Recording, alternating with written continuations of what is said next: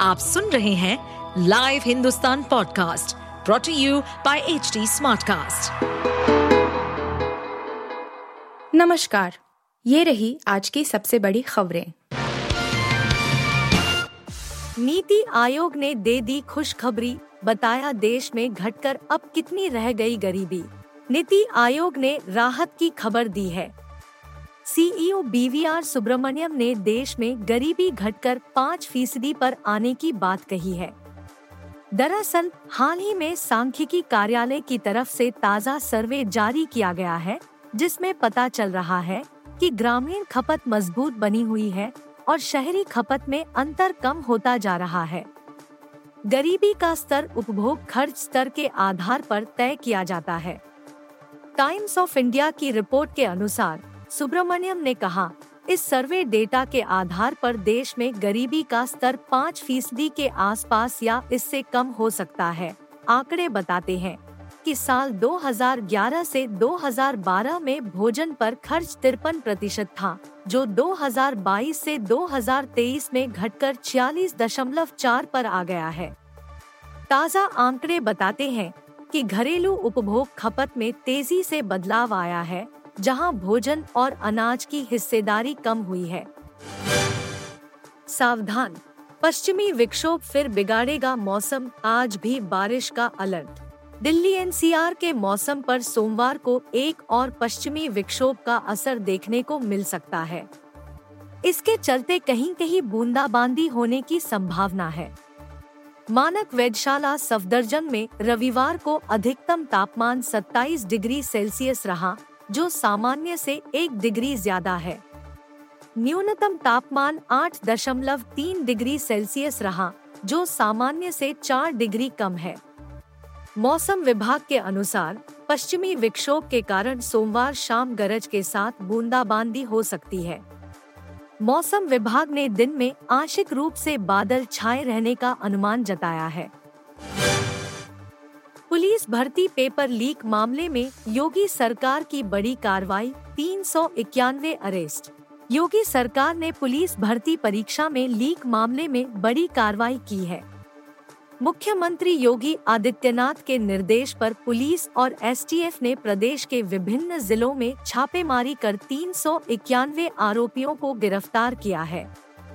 Police ने इनके खिलाफ गंभीर धाराओं में मुकदमा दर्ज कर जेल भेज दिया है। इसके साथ ही बड़ी संख्या में संदिग्धों से पूछताछ की जा रही है। मुख्यमंत्री योगी आदित्यनाथ ने पुलिस भर्ती परीक्षा में कथित प्रश्न पत्र लीक मामला सामने आने पर अभ्यर्थियों के हित में फैसला लेते हुए परीक्षा को रद्द कर दिया था।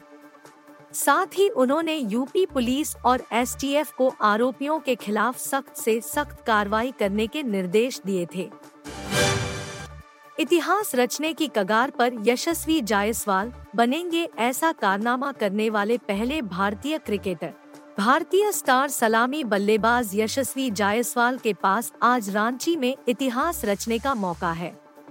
इंग्लैंड द्वारा मिले एक सौ बानवे रनों के लक्ष्य का पीछा करते हुए भारत तीसरे दिन का खेल खत्म होने तक 40 रन बोर्ड पर लगा चुका है। यशस्वी जायसवाल नाबाद 16 रन बनाकर क्रीज पर बने हुए हैं। अगर आज यानी मुकाबले के चौथे दिन उनके बल्ले से 50 और रन निकलते हैं तो वह टेस्ट क्रिकेट में 1000 रन पूरा कर लेंगे। इसी के साथ वह टेस्ट क्रिकेट के इतिहास में सबसे तेज इस मुकाम तक पहुँचने वाले भारतीय बल्लेबाज बन जाएँगे। बता दें, भारत को जीत के लिए अभी एक सौ बावन रनों की दरकार है।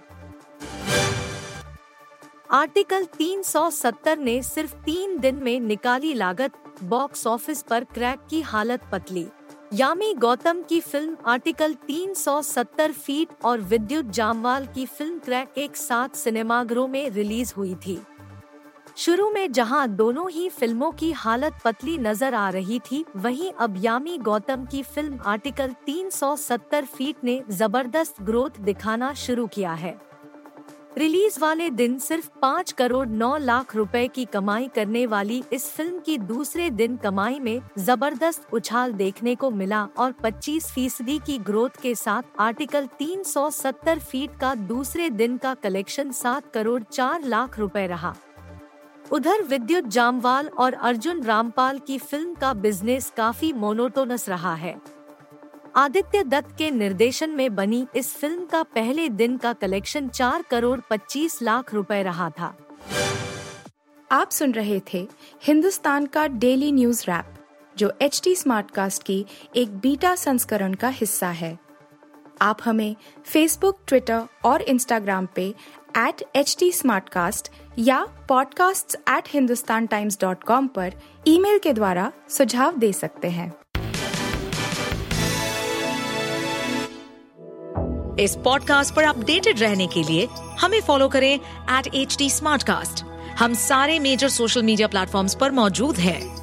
और ऐसे पॉडकास्ट सुनने के लिए log on to W W W dot H D Smartcast dot com